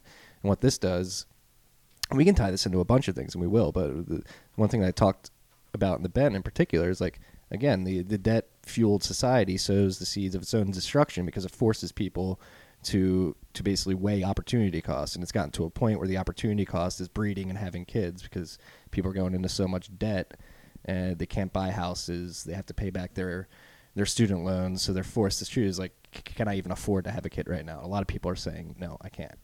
We used to have a society before we went off the gold standard where you could have one a single single parent provide for the whole family. Now you you have most of America where both parents have been forced into the workplace many times two or three jobs, and uh, not even many parents, many people, like many many singles, many individuals, and it's literally becoming to a point where this this debt fueled system, which relies on more people pumping more consumption and more money into it, is sort of uh, destroying itself because it's not allowing itself to create a base to sort of keep that going at a certain point. So maybe that's when the ultimate uh, doom that we've been feeling inherently for the last decade comes to comes to fruition is when that generational shift happens and you literally don't have somebody to foot the bill. Yeah, you absolutely tied together uh, a a bunch of different elements there that, that I've been thinking about a lot. Um, Yeah, yeah. Bathroom break. One. Yeah, one ten twenty five. I think exactly in the, in the way that you're saying, there's this short termism induced by um, the the behavior of the Fed in terms of expanding the monetary base. Um, people focus on consumption because why wouldn't you if your value is quickly eroding? And as a result of the increasing price of the really important stuff that we all need to live, like real estate, for example, or healthcare, Education. education, you know, everybody has to work all the time and we have to work at these jobs that that kind of indicate like malinvestment. I mean, look at Uber and Lyft's financials. Just go to any WeWork and walk around. Right. What check out what people are working on. Like Sorry, is if you're in a WeWork right now, I'm sorry. But there's a lot of Yeah, it's not you. there's It's a ton of you in WeWork, malinvestment going on out there. right? I mean, we should we should be thinking about how to build more affordable housing and not like uh, I don't know how to how to create yet another like e-commerce fashion platform. Not that there's anything per se wrong with that, but I, I just think there's a lot of frothy um, stuff going on. But um, so so yeah, I, I, I think it creates a sort of short termism, and that debases people's sense of purpose really because you just kind of lapse into this like hedonism where you're you're all about like food or trying the newest restaurant. Clout chasing. Yeah, yeah, exactly, exactly. And and so I think like when I say the reason I get up in the morning is, is Bitcoin, it's it's it's because um, well, primarily I see Bitcoin as an antidote to this, but at a kind of like Straussian level, um, Bitcoin is something that has long term value and purpose. You know, and it, it it's it's kind of the antithesis of uh, oh, I'm just waiting until the next like uh, delicious meal at the latest trendy restaurant. You know, um, Peter. I watched uh, recently this week. Jeremy Welch. Breakfast with him recently. He recommended this Peter Thiel video. He went to some college with Cornel West and basically had a Q and A with the students and touched on what you just did. Like we've, we're turning into like a economy built on like new e plat e-commerce platforms and new websites. Basically, it's like built on basically just creating visual and UX flows. It's nothing like nothing crazy is being produced. We're not going to Mars. We're not mining asteroids. Shit like that. a lot of it's And- window dressing. Yeah, exactly. It's all window dressing, and it's scary. It's scary. Like, what are, are we stuck in this sort of state of treading water and mediocrity, and and just uh, trying to again? It's what we would I would uh, what I would argue is that we're stuck in this this system that's forced us to create these shitty jobs, and I think that's what we're getting into in this this part of the discussion right now. But like, how do we get out of it? Like that's that's how do you unwind this this malinvestment? to unwind it, I, I think you have to have a renewed list of priorities about what's worth focusing on as an individual. Um, and um, I, I- I've actually been listening to a lot of Jordan Peterson lately, uh, who, who's I, I think a wonderful thinker. Um, and he's particularly fascinating because before I actually started listening to him, I had always heard these kind of like shadowy, nefarious, like like that he had some reputation. I was like, oh, okay, this guy's like a secret racist, or he's you know something, he's like in the alt right or something like that. And then I actually started listening to him, and I was like, this guy just makes a ton of sense, and he has no, you know, I wake up and make my bed every morning. yeah. Well, you've you've set your house in order, Marty. Um, Marty has a beautiful apartment, by the way. Um, Thank you, James. but um, I, I really like his take on basically load yourself up with as much responsibility as you possibly can, because pursuing happiness in life um, is is not a good aim. He argues, and I mean, there's a semantic game you can play there, where you know, depending on how you define happiness, maybe it is a worthwhile end. But I, th- I think the point is is to basically put responsibility on yourself and start thinking about things that are very long term. To, to get back to like the macro end of, of our discussion, um, my prediction is that central banks um, will continue with quantitative easing. They'll continue buying assets. They'll continue their open market operations. They'll continue expanding the money supply, in effect, um, because as soon as they stop that, then the level of corporate debt, the amount that that businesses in, in America and around the world are leveraged, is just going to explode. Um, if it's not first the entitlement programs that are already you know predicted to be insolvent and contingent on pop, population growth that we just don't have anymore because because people aren't having kids because we're not thinking about the long term. You know. All right, we need to get back to the seven generations mentality of the Iroquois nation. Um, it's, but like again, you said we're we're stu- again. This is the big theme on this podcast that we're stuck in this inflection point, this anomaly in history. Then like and like we've been touching on, like nobody really realizes it. You're just born into the system. You start running, you start going. You're like, oh, this is just the way it fucking works. And then, so how do we get people to question? So that's the most important thing I think we have to get people to is just a point to even fucking question the system they're living in. I, And- I think it's going to become increasingly evident. You know, if you think back to say the, the 40s and 50s, I mean, those were not ideal times for a variety of reasons, but you could get a house. Guys our age like would have a house, and there wasn't really a question about that. You lived next to a variety of people, like. You know, if you're a garbage man or a janitor, like you could have a house, you could probably live in the same neighborhood that I could. There was there was a lot more equality, but because we've now segmented the population into those with financial assets and those who benefit from you know inflationary um, monetary expansion and those who do not now it's it's v- increasingly rare that these things that we once were able to afford as a, as a civilization we can't so It's- I think that'll continue to become more pronounced and cause people to ask how did this happen like how do we get here what's going on yeah. the this is- down oh okay Go, ahead. Go ahead. well, I was going to say the downside, and this is a whole other sort of um, segment of the conversation, is that I don't think people are going to realize why or how we got into the, the, the position that we're in. And Until it's pol- too late. Huh? Until it's too late. Until it's too late, yeah, because the, the political expedience of something like modern monetary theory. Yeah, I, I saw that look on your face, and I mean that's exactly how I Ray feel. Dalio just came out said it's inevitable. It, and it is. It is cynically mon- modern monetary theory is inevitable because the the political pali- uh, palatability of it is so high. For politicians, it's fantastic because they no longer have to raise taxes to be able to breadwin for their constituents. And people who don't pay very much attention to politics love it, be, or uh, don't pay very much attention to economics love it because basically, you know, that's free stuff for everybody. And there's a sort of overwhelming socialist rhetoric now because, you know, capitalism has failed. Um, Oh my God. We have not lived in a truly capitalistic system uh, in a while. oh, yeah, for sure. There's Uh, definitely capitalistic aspects of capitalism in America, no doubt. I mean, entrepreneurship's heavy and stuff like that, but the bailout of the banks proved bar none. Like if you have you, it's basically a two trillion dollar socialist pro- program. Oh, totally. Yeah, yeah. I mean, it's ironic because uh, we've we've only government intervention has only in- increased, you know, in the 20th century and, and 21st century, and that's that's when capitalism starts to fail is when it becomes crony capitalism. And then all of a sudden you're awarding 400 billion billion dollars to completely dysfunctional banks because they made a huge mistake.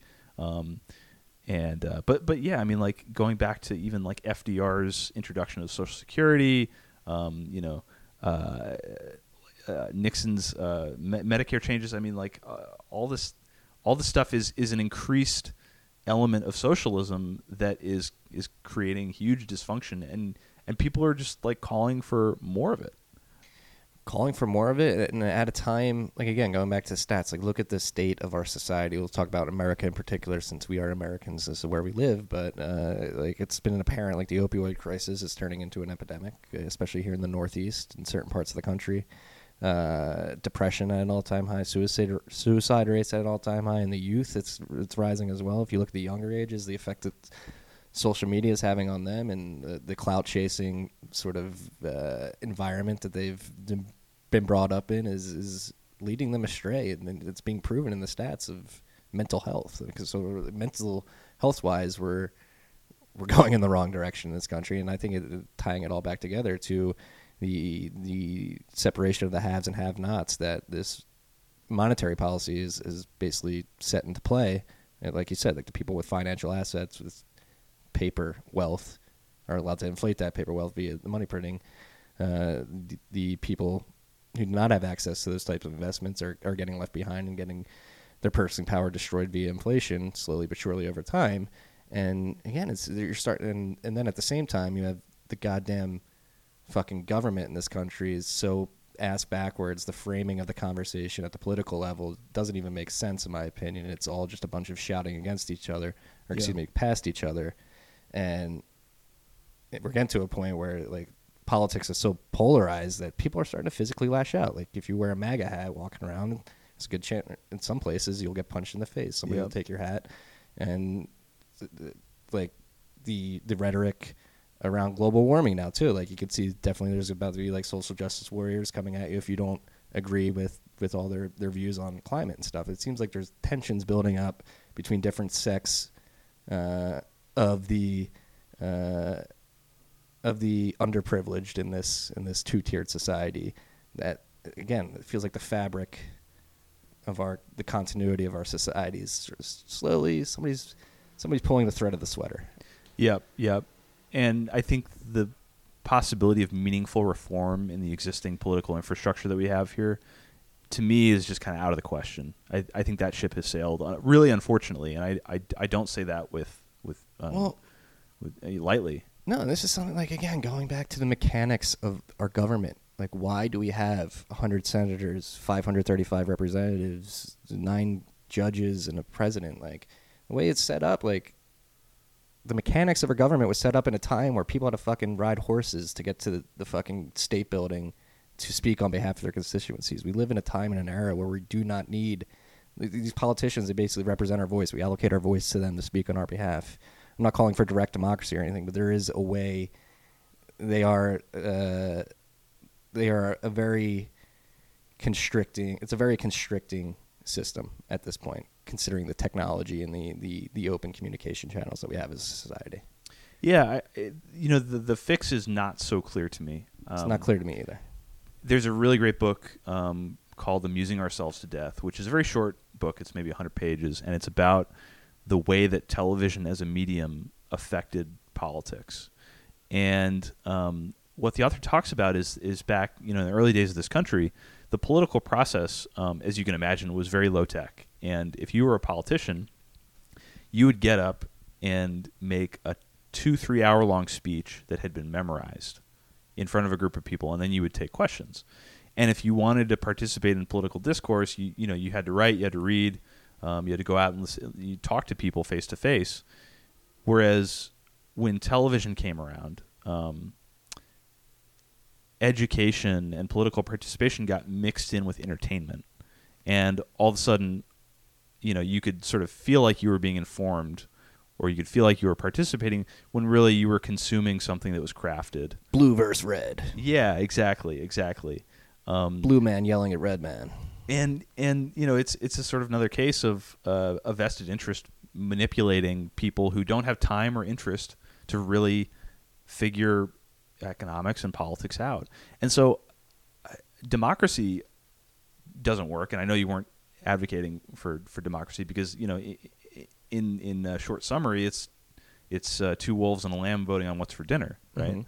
um, what i what i love about bitcoin is that it's a sort of modular advancement to it's it's removing a function of government that could be manipulated and indeed is being manipulated in a very big way by 19 people um, on the FOMC, um, 19 or 17, whatever the number is, I think it's twelve voting governors, and then you have like six on the bench or something the like that. seven, yeah, the seven um, at the federal level. Um, so you have 19 people controlling the money supply, you know, and allegedly they're not they're not political because they're not elected. They're you know they they don't have explicit party affiliations or whatever. But we all know that's that's garbage. These are human beings. This is a human system. We've all seen The Wire. We know what happens. we know how this goes. We know how this movie ends. Like they get they get they get politically invested somehow because they're human beings and they have interests. Um, and so money like again, you know, most people don't realize this. It it affects everything else. It is upstream of everything It- else. that's why, like, and there's been tr- tropes throughout history. Like, money is the core of all evil. Money is the root of all evil. Like, money drives everything. Money makes the world go around. Like, stack money, fuck bitches, get money. Like, like it, it- there's, it feels like there's been like warnings throughout history. Like, pay attention to the money. Pay attention to the money. Like, yes. please pay attention to the money. That's what makes the world go around. And we have completely not been paying attention to the money Yes. for a few decades now. because it's it's the crystallization of people's time and time obviously is the scarcest resource and so as soon as as soon as you affect money it's hard to tell you know uh, what isn't affected so my point being that that bitcoin in particular takes money out of the control of, of any given human being and I, I think that the effects of that and the benefit of that cannot be understated but um, I don't know how long it's going to take, man. It, it it it could be a really long time because there um, is a huge. I, I I doubt that um, everybody's just going to sort of make this smooth migration to decide, you know, that oh yeah, like uh, this this computer program that supplies our money is good, and furthermore, we want to completely upset the existing power structures and um, uh, Uproot the Yeah. system we were born into. Yeah, yeah. I, I think what's way more likely is that something like MMT is going to come to the fore, and that the printing presses are going to heat up and they aren't going to stop. I'm just waiting for my Yang Gang uh, freedom div- dividend. But that's like, yeah, I, I I completely agree. I think QE Infinity is going to keep going. Mono monitor. I mean, it's going to go until it can't anymore. And that's, uh, I mean, and like you said, like we can't force people to question this stuff. It's it's like what Matt and I say on Rabbit Hole Recap. Like, you want Bitcoin before you need it. Um, people aren't going to realize they Yeah. need it until it's too late. yeah, Uh, totally, for totally. for a large chunk of people. Um, what, what was I about to go into? Uh, what did I mention before that? well, I, okay. So one of the things that that um, you had mentioned earlier was my sort of like binary valuation yes, thesis. that's what I want to go into. about Bitcoin, um, which I think is kind of a it's kind of encouraging. For And I have a follow up question to that. well. Okay, cool, cool, cool. So I, I've been thinking a little bit recently that basically in the mid to long term, Bitcoin has a binary outcome. It's either a success and people use it, or it's a complete failure for some reason that we discover later on, um, which I, I don't think will amount to like like it becoming illegal or something. I think that's kind of a short run um, condition. But um, so I'm I'm thinking that yeah, basically Bitcoin's either worth an incredible amount or it's worth nothing. And so as a result, like the sort of expected value for you right now, I you, you only have to own a little a little bit of Bitcoin. Like a you know, if if you own a little bit, then um, you stand to gain a huge amount if it appreciates, and you stand to lose not not that much um, right now. So I guess this is like when people refer to Bitcoin as being a call option on like a future system of value. that that makes a lot of sense to me intuitively. And so I guess a lot of the reason I've been paying attention to macroeconomics is like, well, maybe I should rebalance a little bit and and you know figure out like what's another place to put my money. But in the course of doing that, it's it's become apparent to me just how grim you know kind of any other means of value store is. Right. And so speaking of Bitcoin specifically in your medium to long term view, like what needs to happen like at the protocol and infrastructure level for it to be ready for this? Like, cause that's like what I wrote about in the Bent today, like 2017 during the euphoria during the run up, uh, December of that year, like the exchange infrastructure wasn't ready. Fees went through the roof, which isn't necessarily a bad thing. Um, SegWit wasn't adopted yet. Like, where are we from like a inf- protocol level efficiency standpoint and like an overall infrastructure standpoint to to making this possible for not even mass adoption, but adoption at a material level? The faster that Bitcoin ossifies, the better, in my mind. Mhm. We could freeze it today, and it wouldn't be ideal, but it would be workable. Um, I think the malleability fix, you know, even if SegWit had made it in, I mean, it would be a total pain to do Lightning, but you could do it. You could work it out. There are second layer schemes, um, you know, that, that can compensate for that. So my my position is one of kind of extreme conservatism. Um, I want to make Bitcoin as resilient as possible, as quickly as possible, so that we can basically just solidify it um, and cement it um, because my real concern would be a sort of populist perversion of Bitcoin where we're making changes and we keep making changes at a pretty rapid clip, and all of a sudden uh, there's kind of popular sentiment for some kind of you know inflation schedule that's different than the one that we have now. Um, Yeah, ew. Ew. Freaks, if that ever gets proposed, um, get your pitchforks out. Or just be ready, or not your pitchforks, just get ready to fork and not not implement that code. your figurative pitchfork. Um, Um, no, I agree completely. And so, you you think okay, it's not perfect right now, but it'd be workable. Yes, yeah, absolutely. If if, if you if you cemented Bitcoin, um, I mean, I think um, in terms of the consensus layer, yes. Uh, obviously, there you know we're going to keep needing to make peer-to-peer upgrades, um, uh, just in terms of making sure that everything's resilient. Um, but I, I think, generally speaking, with consensus, it's it's workable right now. That being said, um, the improvements that are slated um, for uh, proposal. I think Pieter just just uh, dropped his uh, his his software proposal um, recently yesterday. Ooh, don't know if you saw that. I It's- did not it's- see it's that. floating Finally around. dropped. It's floating around, and uh, it's pretty exciting. Um, Graftroot, which is basically a technique for making um,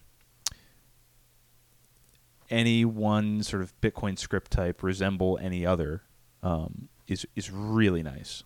That's a really great improvement. Schnorr, obviously, for its aggregation potential and simplicity, huge improvement. Um, oh, I'm sorry. Did I say Graftroot? I meant taproot. Taproot, yeah. So so Graftroot then is really exciting because it sort of allows you to dynamically append spend conditions to a coin, which would allow you to sort of you know amend. smart contract. Yeah, it's it's it's it's smart contracty, Mhm. um, but it's a good protocol. And again, it still just resembles uh, like a, a small Bitcoin transaction in the way that that Taproot does. So those things are really really exciting and they're really cool. And I and I think you know there's a good chance that that we'll have them, um, and they're great, but they're not necessary. Um, what is necessary is that the, the properties that Bitcoin exhibits right now stay intact. Um, and, and I think there's a really good chance that that will be the case.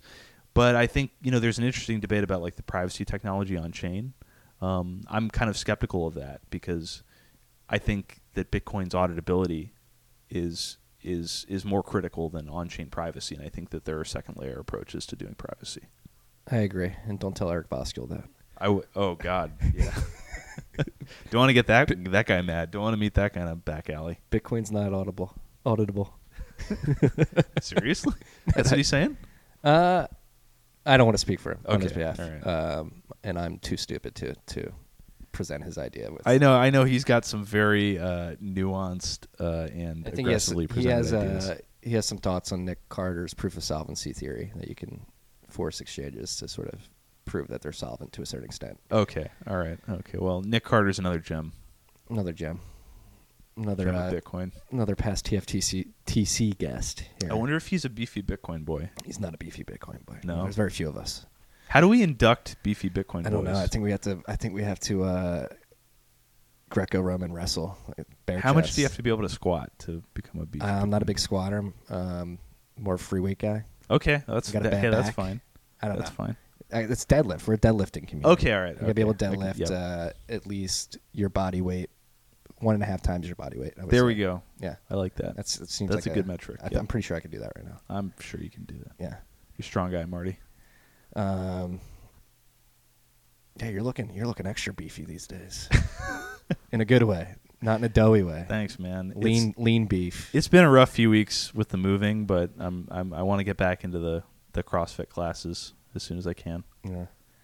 Uh, one thing I wanted to loop back to that uh, we were talking about at coffee that I wanted to bring up in our macro chat is like we were talking about the monetary policies affecting the inequality and stuff like that, but then like and the social programs are affecting stuff like that, and then we talked about minimum wage too, and I, this is another important factor that I think is is another important variable that I think is factoring into the sort of degrada- deg- degrada- degradation of our society to a certain extent is like and I this thought came to be after watching a Thomas Sowell uh, conversation that was published in December by uh, I believe the Hoover Institute or the Hoover University or something like that, and he basically explained how like and it makes sense like minimum wage all it does is is the most important demographic that it affects probably is teenagers looking to get their first jobs and develop Yeah. work ethic. And if you take away the ability for teenagers to develop a work ethic, they're not going to develop a work ethic, and or they're going to have a harder time doing it later in life. The, the argument I'm trying to make is like I started working when I was 12, and I think that work ethic of starting then and being able to have jobs that were paying cash under the table and stuff like that was really formative to who I have become as a person and learning learning hard lessons as a teenager because I was able to be paid under under the table was was huge. Right. Yeah. No. Absolutely. Um, and just even you know, it, it's amazing. Like um, even having the possibility to to go out and get a job as a young or unexperienced or or you know someone who's been marginalized by society. Um, that that process of being able to bootstrap yourself into the labor market to accumulate experience, you know, on the job, um, is is so incredibly important, and it's the epitomization of one of these policies where it's sort of naively touted by people who you know probably genuinely want to do the right thing and help people, but it ends up hurting the most marginalized people and and reinforcing a sort of like um, virtualization or intellectualization of our of our world and our economy. I mean, you need to go out and work a shitty job as a as a as a child. Like it's a formative experience. You learn how to deal with the crazy general public, how to deal with like uh, you know uh, uh, maybe sometimes oppressive managerial structures. Like like you you learn how to adapt to all these conditions, and and furthermore, you have all these wonderful experiences that you just you wouldn't otherwise if you just jumped right into a white collar kind of kind of workforce. If you're fortunate enough to be able to do so. Yeah, and then again, the opportunity cost. If you're not able to get a job, what are you going to be doing? You're going to be hanging out, doing bad. You'd be shit. selling drugs, maybe. Yeah, Yeah. yeah, I mean, if if all right, so if you're a kid in the inner city in a shitty part of town, um, you're already getting screwed by your education system because it's doing nothing for you. You're probably screwed. You know, let's let's assume nutritionally. You're in a food desert, most likely. yeah, you're in a food desert. Like there might be racism affecting you. You know, basically the odds are stacked against you, and your only hope is, in some cases, going out and getting a job and like bootstrapping yourself into society. Um, and often, like the the best way to do that is a is a low wage job. And I mean, there's some great statistics out there about the fact that people often readily advance beyond the minimum wage. Uh, there are very few people who actually sit at the minimum wage. And um, I'd refer people to a recent episode of uh, uh, Russ Roberts' excellent podcast called the Econ Talk, where he talks to a guy in um, at the University of Washington who did a very comprehensive study on minimum wage, and he found that basically, you know, there are people who benefit from minimum wage, but they're really not people who need the benefit the most. The people who are hurt most by a minimum wage are people who lack experience, who you know are teenagers um, who are maybe you know systematically discriminated against. Because remember, if you're charging a minimum wage, that's an excuse for someone to indulge in their biases, not to hire you. So if you can outcompete somebody on price, that allows you to overcome bias in society. But if everybody's stuck at this floor of like say fifteen dollars an hour, then you know like the pretty blonde girl who applies to be a cashier is ten out of ten times going to get that job uh, before you do. Whereas if you can actually compete on price and negotiate, then you, you can get into a workplace and, and accumulate experience for yourself. So I think I think your point's a really good one. That it just kind of epitomizes um, this increased sort of like uh, restriction on freedom that's that's that's leading people to live these sort of detached short-term lives where there aren't many prospects for accumulating wealth over the long term. Yeah, again, like detached. We're a society detached from reality to a certain extent. Like we were talking about a coffee. Like, are we crazy? Like, are we the ones? Like, are we the crazy ones? I Is everything okay? Yeah. Is everything okay and we're just crazy? I, I mean, you know, if you look back, uh, there, there were some crazy things going on in the 20th century. You know, I mean, uh, we were putting Japanese people in internment camps.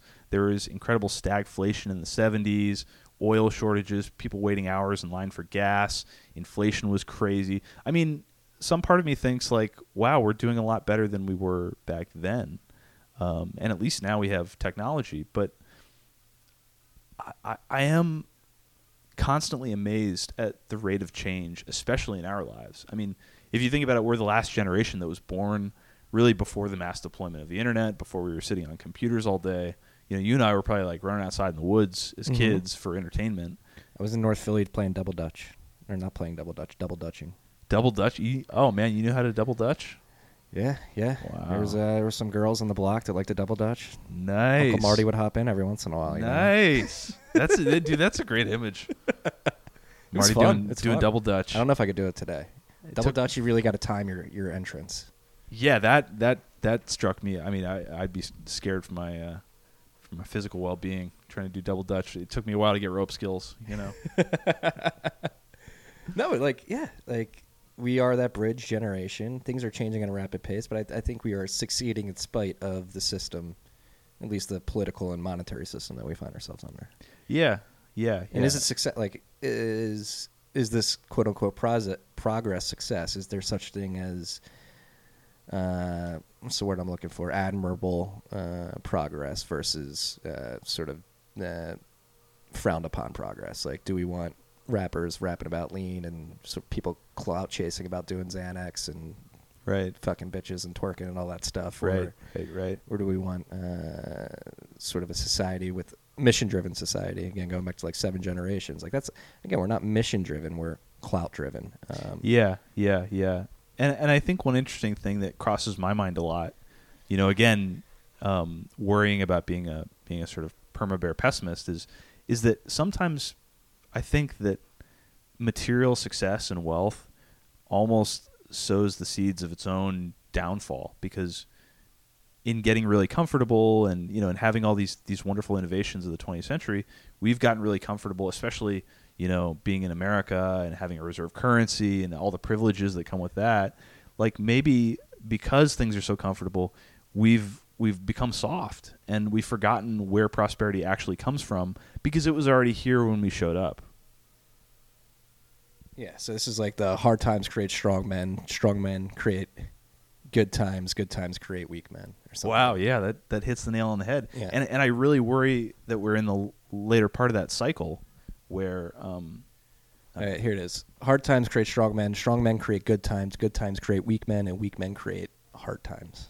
yeah. It- so there's a really kind of poetic symmetry to that that that rings true and it's really concerning because uh, it tells me that I don't think things are going to get better until they get a lot worse and we really undergo some kind of catastrophe which I am not looking forward to.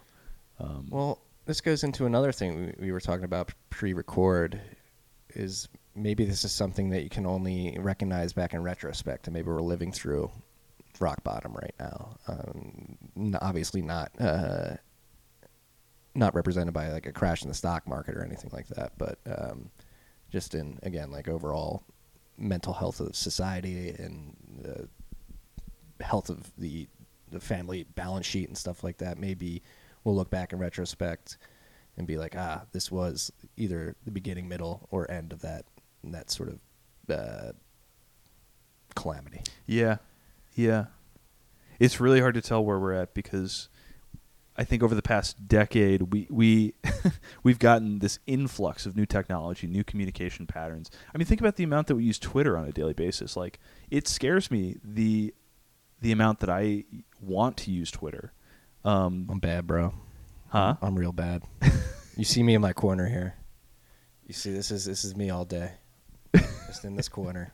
it's it's it's really really hard not to be because it's such fierce stimulation and the content is genuinely so interesting and like we're going out and we're you know reading everything these other bitcoiners are doing and it, it genuinely is uh, uh, meaningful and stimulating but it's it's this mode of consumption too and you can just sit there and scroll and scroll and scroll.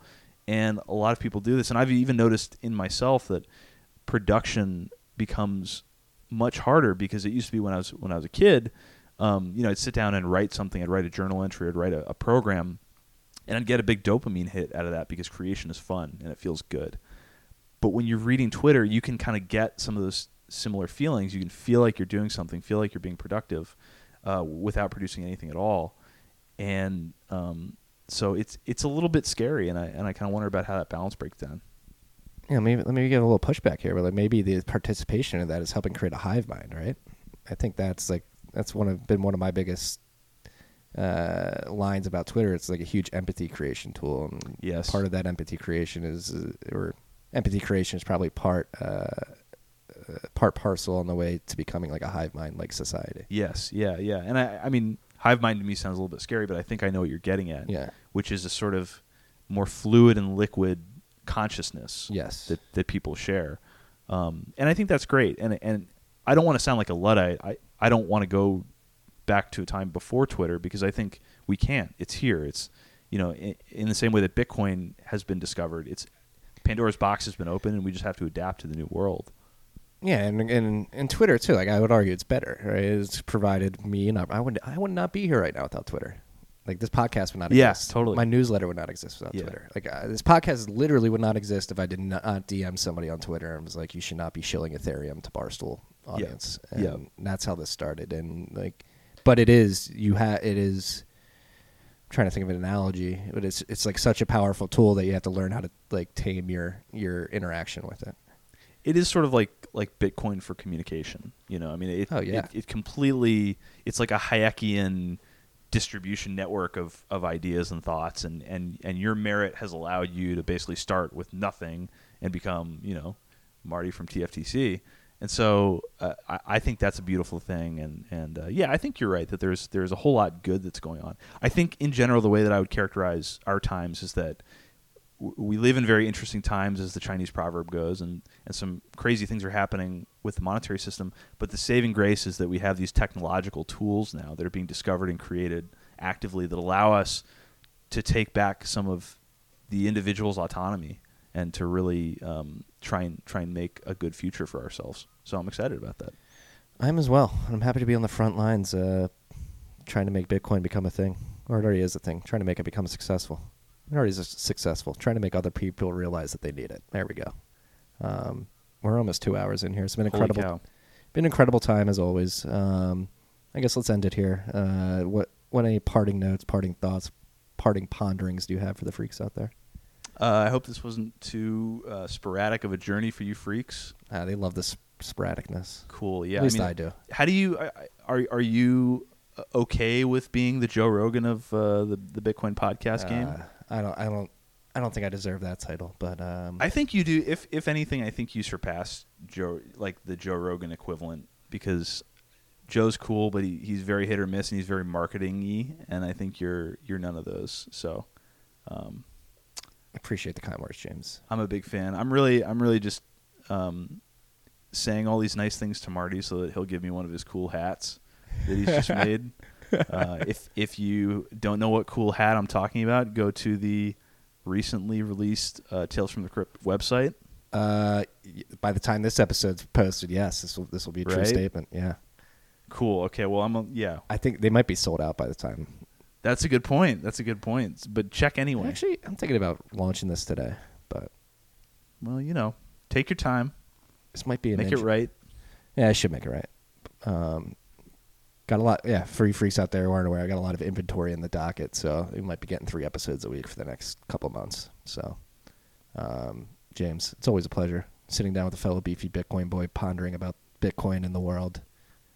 I'm overall optimistic. If this came off as a pessimistic conversation, just gloss over that. We're we're overall optimistic, I would argue, and I think it's because we finally have a common mission, which is Bitcoin, uh, which provides an optimistic view of the future. Couldn't have said it better myself, Marty. Always good to be on the pod. Well, can't wait to do it again soon. Peace and love, freaks.